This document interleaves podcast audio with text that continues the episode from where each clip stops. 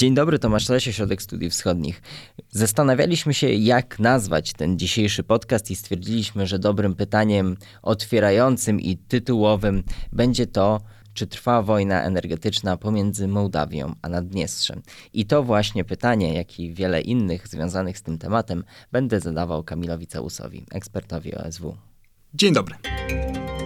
To jest podcast Ośrodka Studiów Wschodnich.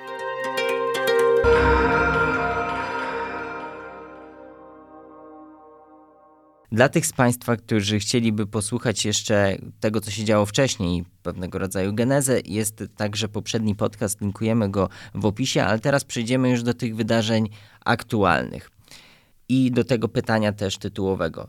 Czy trwa wojna energetyczna między Mołdawią a Naddniestrzem i na czym ona polega? Nie wiem, czy możemy mówić o wojnie, e, bo to tak jest mocne słowo, szczególnie w e, ostatnich miesiącach, ale na pewno mamy do czynienia z jakąś jakimś przesileniem, z jakąś rywalizacją, z jakąś przepychanką na polu energetycznym między e, Naddniestrzem a Mołdawią, a także, no bo mówmy się, trzeba wspomnieć tego słonia tutaj w pokoju, który jest tak naprawdę głównym e, spiritus mowem z tego, co się tam dzieje, czyli Rosją.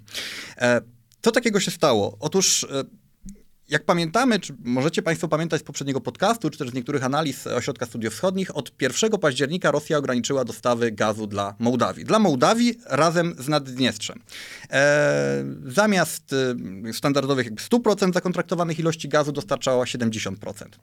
W związku z tymi ograniczeniami Naddniestrze, które do tej pory było głównym producentem energii elektrycznej dla Mołdawii, no, zaspokajało mniej więcej, się liczy, 60, czasem 50, 50-60% potrzeb Mołdawii, e, która jest w stanie poza tym tylko 20% sobie sama pokryć, a jeszcze resztę ściągała z Ukrainy. E, Naddniestrze w związku z tymi ograniczeniami dostaw gazu zmniejszyło produkcję energii elektrycznej. Zmniejszyło ją mniej więcej o połowę. Czyli energii, którą eksportują do Mołdawii. Nie, nie, używamy formalnie słowa eksport, dlatego że czy Mołdawianie nie używają słowa eksport, dlatego że Naddniestrze jest częścią Mołdawii, więc nie ma mowy o eksporcie, ale wiemy o co chodzi. Tak, wysyłają do do Mołdawii. Ponieważ Naddniestrze obcięło tą produkcję o połowę, czyli zamiast tych 50-60% zaczęło produkować tak 25-30%, a jednocześnie, ponieważ od y, połowy października Ukraina już nie jest w stanie eksportować energii do Mołdawii ze względu na ostrzały rakietowe infrastruktury energetycznej, no Mołdawia znalazła się w trudnej sytuacji, bo zaczęło jej brakować, no policzmy, tak, 20% sobie sama produkuje, y, z Naddniestrza dostawała te 25-30%, czyli praktycznie połowę energii. Tą brakującą energię w takim trybie awaryjnym Mołdawia zaczęła sprowadzać z Rumunii po cenie jednak wyraźnie wyższej niż e, ta, która do tej pory była produkowana e, przez Naddniestrze. E, no i to był tak naprawdę pierwszy odcinek tego, tego, tego spektaklu, o którym teraz mówimy, jeszcze nie tak dramatyczny tak naprawdę. Problem zaczął się wraz z nastaniem listopada, kiedy to Rosja jeszcze bardziej ograniczyła dostawy gazu, a chociaż właściwie, żeby być poprawnym, trzeba by powiedzieć, że nie tyle ograniczyła dostawy gazu jeszcze bardziej, to po prostu dostarczała dokładnie tyle samo gazu, co e, w październiku, czy też dostarcza w listopadzie tyle samo gazu, co w październiku, tylko że zużycie, zużycie jest większe, przychodzą na zimne miesiące, według kontraktu powinna dostarczać więcej. W tej chwili w związku z tym, czyli od listopada, Rosja dostarcza połowę gazu, który powinien trafiać do Mołdawii, razem z Naddniestrzem liczymy, tak? I Naddniestrze i Mołdawia, e, już wiedząc mniej więcej, że tego się należy spodziewać e, od Rosji, pod koniec października zasiadły do stołu rozmów. I Mołdawia naciskała na Naddniestrze, żeby to utrzymało produkcję energii elektrycznej no, na jakimś przyzwoitym poziomie. Mówiono o przynajmniej połowie tych potrzeb, czyli tak naprawdę chodziło o to, co produkowała już, produkowało już Naddniestrze w październiku. Tak? E, I w zamian za to Naddniestrze otrzymywałoby jakąś tam większą część gazu e, dostarczanego do Mołdawii. Mówiło się o mniej więcej 60%. Tak? Czyli Rosja obcinała o 50%, ale Naddniestrze dostałaby, dostałoby 60%. Czyli Mołdawia dostałaby trochę mniej, Naddniestrze by dostało trochę więcej, ale dzięki temu Naddniestrze produkowałoby przynajmniej połowę energii elektrycznej, którą powinno produkować na potrzeby Mołdawii. E, ale strony się nie porozumiały ostatecznie. E, nie udało się tego porozumienia uzyskać, w związku z czym od 1 listopada Mołdawia prawobrzeżna, czyli terytorium kontrolowane przez Kiszyniów, w ogóle nie sprowadza energii elektrycznej z Naddniestrza, a jednocześnie, i to jest właśnie ten element takiej, takiego konfliktu de facto, mm, jednocześnie dostarcza znacznie mniej gazu dla Naddniestrza. Naddniestrze normalnie e, w listopadzie konsumuje sobie tak dziennie 6,2 miliona metrów sześciennych gazu, teraz dostaje mniej więcej 2,3 miliona, to jest 37%, tylko 37%. W tym samym momencie Mołdawia sobie zostawia mniej więcej 70 50% tego, co by dostawała. I Mołdawia tłumaczy się, że no, my byśmy byli bardzo chętni, żeby się podzielić porówno, albo nawet właśnie dać wam więcej, no ale musielibyście zaspokajać nasze potrzeby energetyczne, przynajmniej częściowo. Skoro tego nie robicie, dostajecie mniej gazu. No i w związku z tym y, sytuacja jest dość ciekawa, bo Naddniestrze znajduje się Mołdawia także, ale Naddniestrze chyba jeszcze bardziej w kryzysie energetycznym. Naddniestrze ma własną elektrownię, e, potężną zresztą. Gdyby to była elektrownia zlokalizowana w Polsce, to byłaby czwartą co do wielkości elektrownią. E, co, co, do, co do mocy, prawda? Produkcyjnej to jest 2,5 gigawata mniej więcej. E, tylko, że e, ma ograniczone ilości gazu i może ten gaz przeznaczać albo na produkcję energii elektrycznej, albo na zasilanie własnego przemysłu, albo na ogrzewanie domu i tak dalej, i tak dalej. W związku z czym w Naddniestrzu obowiązuje teraz stan wyjątkowy w energetyce. Ulice są oświetlane no, albo częściowo, albo tylko w określonych godzinach. Woda ciepła jest podawana tylko przez 3 godziny dziennie. Na początku tygodnia pojawiła się informacja, że stanął właściwie cały ciężki przemysł naddniestrzański, czyli huta stali w Rybnicy, cementownia w, także w Rybnicy i kilka innych tego typu zakładów, bo zwyczajnie nie są one w stanie w tym momencie na tej ilości gazu, która jest wytwarzana, funkcjonować. E, no i mamy w związku z tym bardzo ciekawą, bardzo ciekawą sytuację. Znaczy ja nie przypominam sobie, by w historii Mołdawii zdarzyła się sytuacja, w której Kiszyniów wykorzystywałby energetykę do tego, żeby wywierać presję na Naddniestrze, a tak naprawdę wija Naddniestrze na Rosję, bo to przecież o to chodzi. Czyli tak naprawdę jesteśmy teraz w sytuacji, gdy obie strony trzymają się za gardło i, i, i walczą po prostu i który, kto pierwszy puści. Tak, dokładnie tak, przy czym w zdecydowanie gorszej sytuacji jest w tej chwili Naddniestrze. Dlaczego?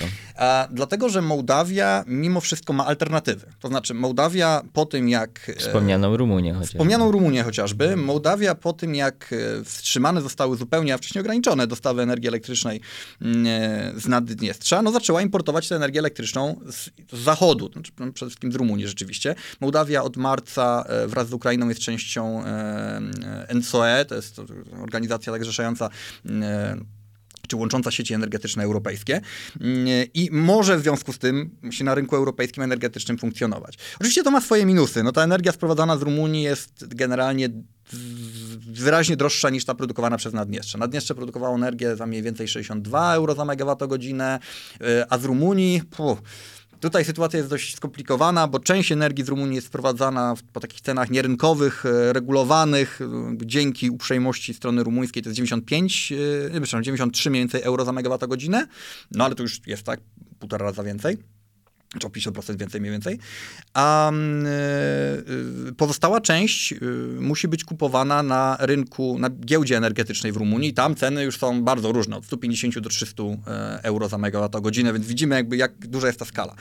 Jest to więc drogie dla Mołdawii. Sprowadzanie energii elektrycznej z alternatywnych źródeł jest kosztowne, prowadzi do podwyżek taryf i te podwyżki taryf już są w tym momencie implementowane i już ludzie płacą więcej, ale przynajmniej ta energia elektryczna jest.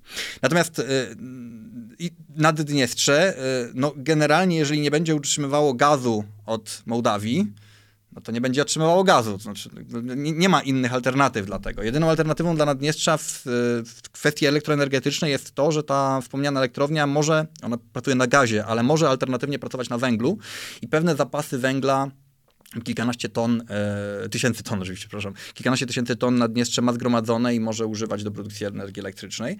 No ale nie jest to rozwiązanie nie jest to rozwiązanie optymalne. tak. I tak naprawdę pytanie jest po prostu, kto dłużej w takiej sytuacji wytrzyma. Czy wytrzyma Mołdawia, która, tak jak mówię, no, musi wydawać pieniądze, duże pieniądze na sprowadzanie energii elektrycznej z zewnątrz, ale może to robić i ma alternatywę, czy Naddniestrze, które yy, no, ma po prostu mało gazu i w związku z tym produkuje mniej energii elektrycznej, nie jest w stanie zasilać własnego przemysłu i tak dalej, i tak dalej. Zresztą dodajmy tutaj jeszcze jedną rzecz, bo tu nie chodzi tylko o energię elektryczną, ale też o gaz, bo tu sytuacja jest analogiczna. To znaczy Mołdawia, jeśli będzie dostawała tego gazu coraz mniej, to może go sprowadzać z zewnątrz. Znów, będą to drogie dostawy, bo gaz na rynkach, chociaż akurat w tym momencie nie jest aż taki drogi, no ale generalnie musiałaby kupować ten gaz na rynku spot, E, natomiast no, Naddniestrze nie może kupować rynku, gazu na rynku spot. Znaczy inaczej. Może i nawet e, odbyły się rozmowy na ten temat i Mołdawia mówi, że właściwie na chętnie e, będzie działała jako pośrednik i sprzeda Naddniestrzu. Oczywiście za kwotę taką, jaka jest na rynku. Na co Naddniestrza nie stać? Przypomnijmy dla tych, którzy nie wiedzą, że Naddniestrze do tej pory gaz dostawało za darmo i za gaz w ogóle nie płaciło, bo tak, tak to dostarczał Gazprom. E, a, więc... Mhm. A dlaczego oni się Naddniestrzanie, wiedząc, że ich sytuacja jest trudniejsza niż Mołdawian, nie zgodzili się na tą propozycję, którą, o której mówiłeś na początku? Jak rozumiem, przede wszystkim chodzi o to, że Naddniestrze woli jednak przede wszystkim wykorzystywać gaz, który dostaje, i energię elektryczną, którą produkuje, na potrzeby własnego przemysłu. W dużej mierze dlatego, że ten przemysł jest w znacznej części związany z grupą szeryf, tak, z holdingiem szeryf, który rządzi w Naddniestrzu. No, chodzi zwyczajnie o pieniądze. Wysyłanie energii elektrycznej do Mołdawii no, przynosi jakieś zyski, ale to nie są te zyski, które generuje właśnie ciężki naddniestrzański przemysł. Więc lepiej z perspektywy naddniestrzańskiej zostawić ten gaz dla siebie, mieć go trochę więcej i produkować i potem eksportować, niż y, produkować energię elektryczną dla Mołdawii. Czyli jak rozumiem, wygrała kalkulacja pomiędzy interesem e, korporacji, która jest korporacją rządzącą w Naddniestrzu, e, partykularny jej interes nad interesem państwa i takich rzeczy potrzebnych do do zwyczajnego no jeżeli możemy mówić o interesie państwa w No, Naddniestrzu, no w interesie, tak, w, w, oczywiście. w interesie, znaczy w Naddniestrzu interesem państwa, w cudzysłowie oczywiście jest interes korporacji. Mam na myśli więc- taki interes y, bardziej społeczny, może o, to lepsze. Tak, znaczy no, nie- mamy tam do czynienia z jakimś kryzysem humanitarnym głębokim, no ale, ale tak. Znaczy sądzę, że y, strona naddniestrzańska doszła do wniosku, że Mołdawia się jednak złamie, znaczy, że Mołdawia mimo wszystko stwierdzi, że nie chce takich rachunków wysokich płacić i woli się w jakiś sposób porozumieć, dogadać ze stroną naddniestrzańską po to, żeby dostawać tą tanią energię elektryczną, co w ogóle jakby jest argumentem zupełnie racjonalnym i, i tak naprawdę to, to, to nie jest tak, że to, co się stało i te decyzje podjęte zostały, jak to się ładnie mówi, wyryte w kamieniu i już się nie zmienią, negocjacje ciągle trwają. Naddniestrze na pewno ma nadzieję, że Mołdawia ostatecznie zdecyduje się jednak zmienić zdanie. A czy są to nadzieje słuszne i oparte na, na rzeczywistych przesłankach? No cóż, e, wydaje mi się, że w pewnym momencie Naddniestrze rzeczywiście może się ugiąć, bo już w tej chwili ta sytuacja w regionie jest trudna. Bardzo dużo będzie zależało tak naprawdę od postawy Rosji, która rzecz jasna i to jest jasne, już została poproszona o władzę naddniestrzańską o interwencję, e, przy czym jeszcze chyba nie zainterweniowała. Pojawiły się e, oczywiście jakieś groźne mm, artykuły w prasie. Czy No ale jak rosyjskich. może... Ale no właśnie niewiele może. To znaczy inaczej, sytuacja jest dość kuriozalna, bo jedyne co Rosja właściwie może w tej chwili zrobić, no to ograniczyć dostawy gazu. No i jak rozumiem grozić... No tak, ale jeśli Rosja ograniczy dostawy gazu, to ograniczy je znowu na Dniestrzu. No to tak, znaczy, tak ma na, na tym właśnie polega cała zabawa. Znaczy, na tym polega w tym momencie ta dobra pozycja, w której się znajduje Mołdawia. Mołdawii może Rosja ograniczać dostawy gazu, co zresztą zawsze było tak używane jako taki instrument grożenia od lat, od lat, tylko że to będzie uderzało w Naddniestrze, a jednocześnie już wcale nie w Mołdawię, która będzie dużo płaciła za gaz, ale będzie go importowała. A Naddniestrze nie będzie miało A innego... Naddniestrze nie będzie miało ani energii elektrycznej, której nie może importować z zewnątrz, ani gazu nie będzie miało, więc generalnie ostatecznie będzie to dla niego poważny problem. Dlatego Rosja tak naprawdę też ma ograniczone możliwości wpływania na sytuację. No, stąd w ogóle tak naprawdę... No jeszcze zostają groźby, co też już w kierunku Mołdawii się działo wielokrotnie, y, militarne interwencje, ale to... Tak, przy czym no, trudno sobie wyobrazić, żeby Rosja tutaj była w stanie cokolwiek takiego tak naprawdę w tej chwili zrobić. E, mimo wszystko w, na, na tym odcinku, więc... E, Czyli jednak uważasz, że jeżeli ktoś się z tego uścisku jako pierwszy wyrwie i powie, że, że jednak ustępuje, to będzie to Naddniestrze? Tak bym powiedział, gdyby nie jedno ale, o którym jeszcze nie wspomnieliśmy. E, otóż wszystko wygląda mniej więcej dobrze. Jak wspominaliśmy, Mołdawia importuje sobie tą energię elektryczną od Rumunii. W pewnym momencie to nawet było e, 90% konsumowanej w ogóle energii, czyli jakby 10% było produkowanych w Mołdawii, 90% importowane. Tylko po pierwsze, to jest akurat mały problem, e, to nie są dalej ilości pokrywające 100% zapotrzebowania. Mołdawia ciągle działa w takim trybie oszczędnościowym, tam wygaszane jest oświetlenie miejskie, niektóre e, mniej potrzebne instalacje publiczne tak są wyłączone. Mm, Transport elektryczny jest też chyba częściowo, tam trolejbusy. Ale w mniejszym zakresie niż w w Naddniestrzu. mniejszym zakresie niż w Naddniestrzu. Tak, no nie jest to jakiś problem. Mówi się o brakach na poziomie od 10 do 20% w zależności od y, pory dnia.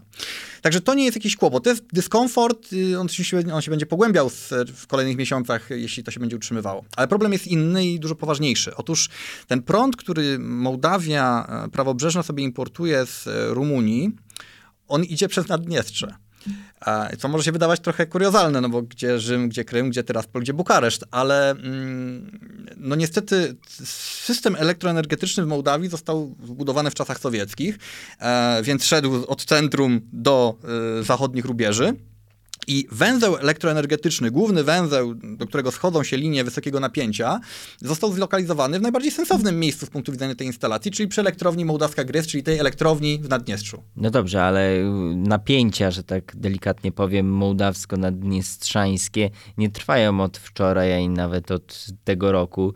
Czemu Mołdawianie nie poradzili coś na to? O, to jest piękne pytanie, o którym moglibyśmy zrobić pewnie kilka odcinków. To jest e, pytanie z tej samej serii, dlaczego przez 30 lat Mołdawia nie była w stanie, przepraszam, przez 25, bo po 25 latach to się udało, zbudować gazociągu z Rumunii do Mołdawii. Dlaczego Mołdawia nie była w stanie właśnie przeciągnąć linii energetycznych? Dlaczego nie była w stanie też zrobić innych wielu rzeczy, które uniezależniałyby ją od Rosji? Czyli jak rozumiem problem strukturalny, który możemy opowiedzieć odsyłając do innych naszych podcastów, w których szerzej mówimy o problemach państwa mołdawskiego. Mołdawskiego, tak, tak, tak. O klasie politycznej rządzącej przez, w tym kraju przez wiele lat, tak, która niekoniecznie była zainteresowana tym, żeby takie rzeczy robić. E, teraz e, to się zmienia, ale jakby najpierw może dokończmy ten wątek, tak? Czyli mamy tą linię energetyczną, która idzie do Naddniestrza i dopiero z Naddniestrza prąd jest rozprowadzany na zachód. Więc możemy sobie wyobrazić taką sytuację, niestety, e, że coś się stanie z tym węzłem. Przypadkowo oczywiście. Przypad prawdopodobnie przypadkowo, tak. Znaczy, oczywiście możemy sobie wyobrazić taką sytuację, gdzie Naddniestrze powie, o my wyłączamy, ale raczej nie sądzę, żeby to próbowano zrobić oficjalnie. E, w Naddniestrzu i też mieliśmy o tym odcinki i podcastów i, i naszych bardziej wideo form przekazu o zamachach tak zwanych terrorystycznych w Naddniestrzu, które się odbywały w kwietniu. Pamiętamy tą wieżę telewizyjną e, czy radiową wysadzoną, tak? Zamach tak zwany na Ministerstwo Bezpieczeństwa i tak dalej. Więc może coś takiego się stać. E, może dojść do uszkodzenia tych instalacji. Oczywiście wina pewnie wtedy spadnie na, na stronę ukraińską albo na jakichś bliżej niesprecyzowanych mołdawskich nacjonalistów, to mnie zawsze bawi, bo nie istnieje coś takiego generalnie. Um, no i wtedy Mołdawia się znajdzie w bardzo trudnej sytuacji, bo no, właściwie nie będzie miała, znaczy będzie miała problem z importem energii w ogóle jakkolwiek. To znaczy część y, linii energetycznych takich niższych napięć łączących Mołdawię z y, Rumunią będzie mogła funkcjonować, tam jakiś tam procent będzie można sobie zabezpieczyć, ale ani to nie będzie cała Mołdawia, ani nie będą to duże ilości e, energii. E, I do tego wszystkiego no, nawet w ten sposób zniknie właściwie możliwość importu z Naddniestrza. To będzie bardzo poważny problem problem, jeżeli coś takiego się stanie. To wyłączy nam właściwie Mołdawię częściowo elektroenergetycznie na jakiś czas. E, więc to uważam za krok e, dość ultimatywny, ostateczny, ale niewykluczony, który może zostać użyty. E, ale jak rozumiem też ta taki krok, takie przypadkowe usunięcie tego, tego elementu będzie też rodziło konsekwencje Naddniest dla Naddniestrza, tak? No Czy tak, no spodziewamy się, że w takiej sytuacji Mołdawia już na pewno nie da żadnego gazu Naddniestrzu. Znaczy to mówię, to jest, to jest takie rozwiązanie ostateczne, no ale chodzi o to, że ono istnieje i że mm, kiedy, nie wiem, na stole będzie e, jakiś głęboki kryzys e, naddniestrzański e, na poziomie gospodarczym powiedzmy, czy, czy może nawet społecznym, chociaż nie sądzę, czy Mołdawii nie zależy na tym, żeby, nie wiem, tak odciąć mieszkańców tego regionu od ciepłej wody i od prądu i od ogrzewania. To nie o to chodzi, chodzi tylko o uderzenie w przemysł, mm, no to kto wie. A jak na to reagują Mołdawianie? Na te braki energii? I w ogóle na ten problem z porozumieniem się z Ojej, no to zależy którzy. Oczywiście... Ale nie, i czy jest tak, że na przykład poparcie dla Maisandu i ekipy z tego powodu spada, czy, czy nie? Spada przede wszystkim z powodu rosnących cen energii elektrycznej i gazu. Jakby ludzie się nie zagłębiają jakoś tam bardzo mocno w te szczegóły tego, co się właściwie dzieje, tylko widzą, że rachunki im rosną i no to wzbudza niezadowolenie. Tak? Innymi słowy, pojawia się myślenie w kategoriach, dobra, no nieważne jakby co ten rząd robi, ale no robi coś najwyraźniej tak, że nie dostajemy taniej energii, a wcześniej była tania energia. E, oczywiście ta część proeuropejska społeczeństwa, no generalnie też czytająca i oglądająca media e, bardziej tego prozachodniego nurtu, ona rozumie, że właściwie to jest kryzys wywołany przez Rosję de facto. Ale y, mamy do czynienia z regularnymi cotygodniowymi protestami na ulicach Kiszyniowa które są też osobnym tematem bardzo ciekawym, bo one są e, mało oddolne, raczej odgórne, organizowane przez Ilana Shora, objętego ostatnio amerykańskimi sankcjami mołdawskiego biznesmena i polityka, który ukrywa się w Izraelu. E, no ale to już mówię, to już osobny temat. E, natomiast no, generalnie niezadowolenie społeczne oczywiście, oczywiście jest.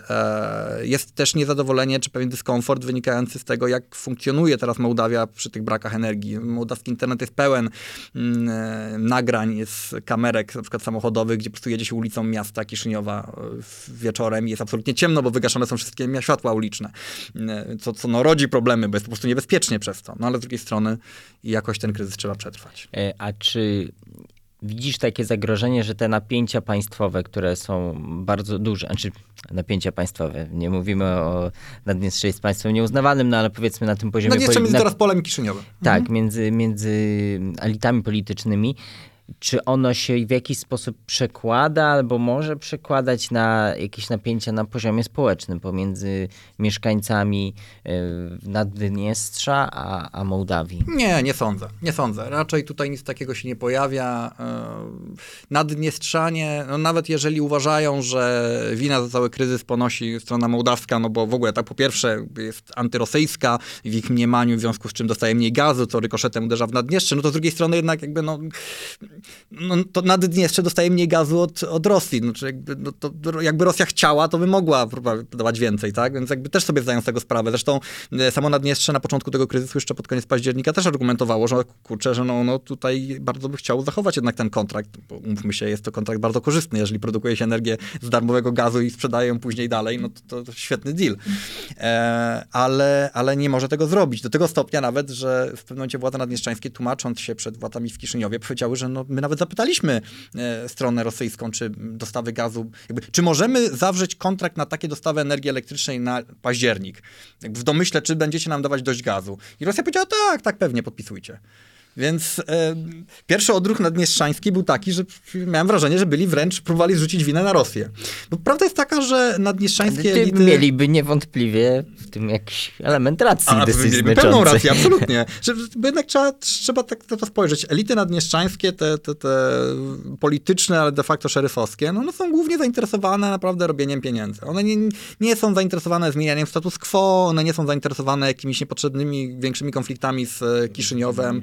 E, z, z, nikim właściwie, tak? Jakby to, to, oni chcą zarabiać pieniądze. Zresztą tego typu, to, to jest jeszcze osobny wątek, ale też pokazujący jakby jak te relacje działają. Na przykład mm, takim elementem pewnej, pewnej, pewnej wymiany, pewnej przepychanki też między Tyraspolem a Kiszyniowem w pewnym momencie były kwestie um, uprawnień do, e, proszę jak to się nazywa, zezwoleń ekologicznych, tak, czy świadectw ekologicznych dla e, huty stali w Rybnicy.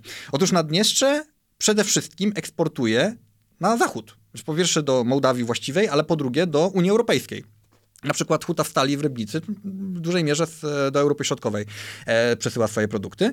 No ale żeby to robić, żeby móc legalnie eksportować, Huta musi mieć zezwolenia ekologiczne. Zezwolenia, które wydaje Kiszyniów, no bo Kiszyniów jest jedynym podmiotem. Więc w różnego typu negocjacjach gospodarczych, energetycznych Mołdawia też wykorzystywała ten czynnik. I mówiła, no dobrze, no wy dostaniecie tutaj zezwolenia, ale w zamian za to to i tamto. I generalnie, mimo takiej burzy gdzieś tam na górze, bo to zawsze politycznie to oczywiście obydwie strony się srożą, to dochodzono do pewnych porozumień, bo tak naprawdę nikomu nie zależało na jakichś niepotrzebnych, głębszych konfliktach i na destabilizowaniu tej sytuacji gospodarczej. I teraz jest tak naprawdę podobnie, no ale pojawił się wątek rosyjski, tak? Pojawił się wątek rosyjski, pojawiła się Rosja, która powiedziała, najwyraźniej tak doszła do wniosku, że to jest ten moment, kiedy warto uderzyć w Mołdawię. A przy okazji, no cóż, no, Naddniestrze będzie tą ofiarą pośrednią. No, co tylko pokazuje starą prawdę, że Naddniestrze nie jest dla Rosji wartością samą w sobie. Znaczy, Rosjanie nie, nie, Rosjan nie obchodzi, na przykład y, Kreml oczywiście, nie obchodzi ruski mir, nie obchodzą Rosjanie zamieszkujący gdzieś tam poza granicami Rosji. E, obchodzą ich interesy geopolityczne ich kraju i tak jak są rozumiane na Kremlu. I tyle mocna puenta. My będziemy obserwować na pewno, co się dzieje w relacjach mołdawsko-naddniestrzańskich, w tym w tej w cudzysłowie może wojnie energetycznej. Aby to śledzić, zapraszam do wchodzenia na osw.waw.pl. Myślę, że jeżeli coś nowego się pojawi i któryś z podmiotów tutaj mrugnie. mrugnie albo ustąpi w jakiejkolwiek formie, na pewno będziemy o tym rozmawiać i o tym opowiadać, bo te zawiłości są, są bardzo ciekawe i w pewnym sensie trochę egzotyczne ze, ze względu na status Naddniestrza. A dobre, dobre tło do Naddniestrza i o tym, o firmie Sheriff, która rządzi de facto tym państwem, dobre tło, dlatego może stanowić film, który zrobiliśmy z Kamilem Ceusem parę miesięcy temu.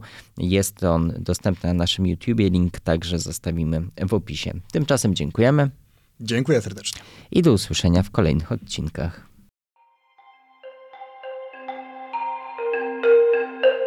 Wysłuchali Państwo podcastu Ośrodka Studiów Wschodnich. Więcej nagrań można znaleźć na stronie www.osw.waw.pl.